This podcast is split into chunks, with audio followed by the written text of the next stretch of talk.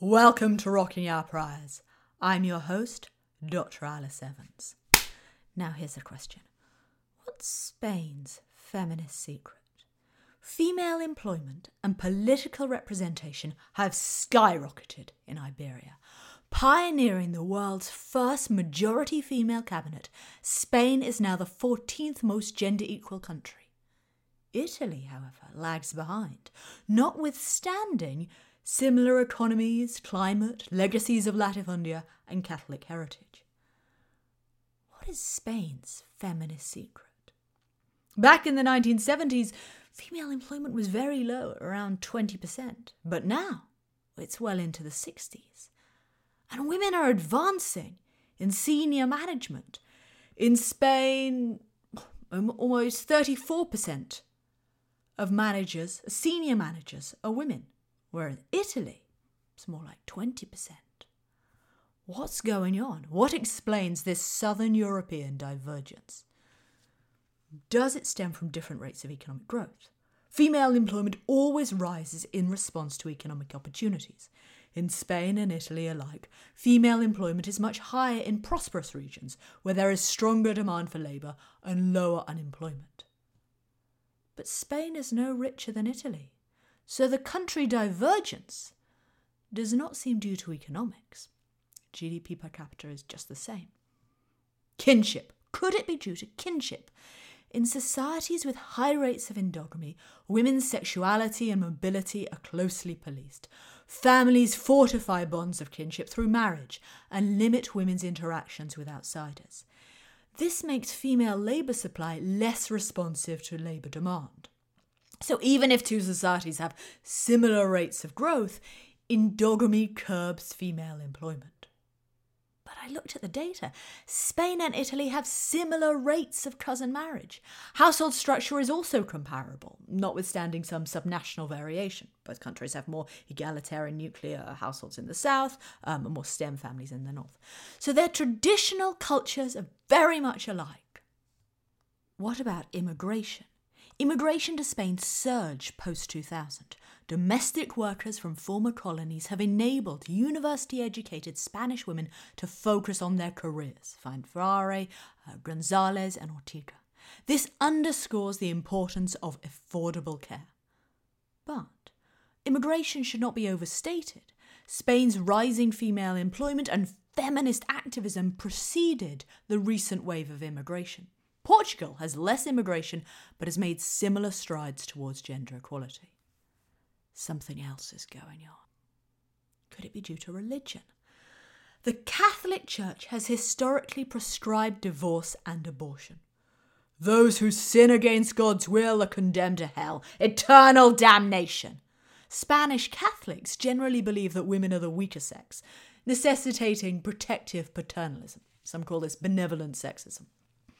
Religiosity reinforces gender inequalities in two ways through internalized ideologies and norm perceptions. Internalized ideologies are the beliefs that one personally endorses.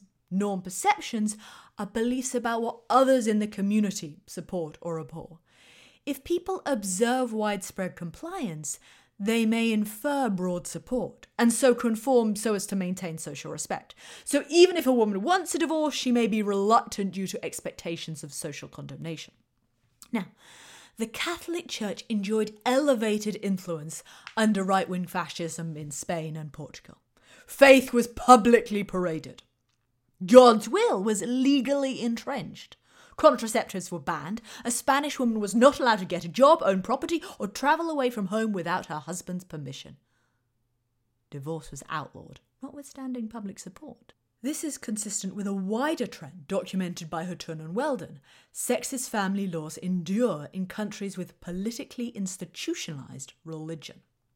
So, under religious authoritarianism, privately critical individuals may have underestimated resistance.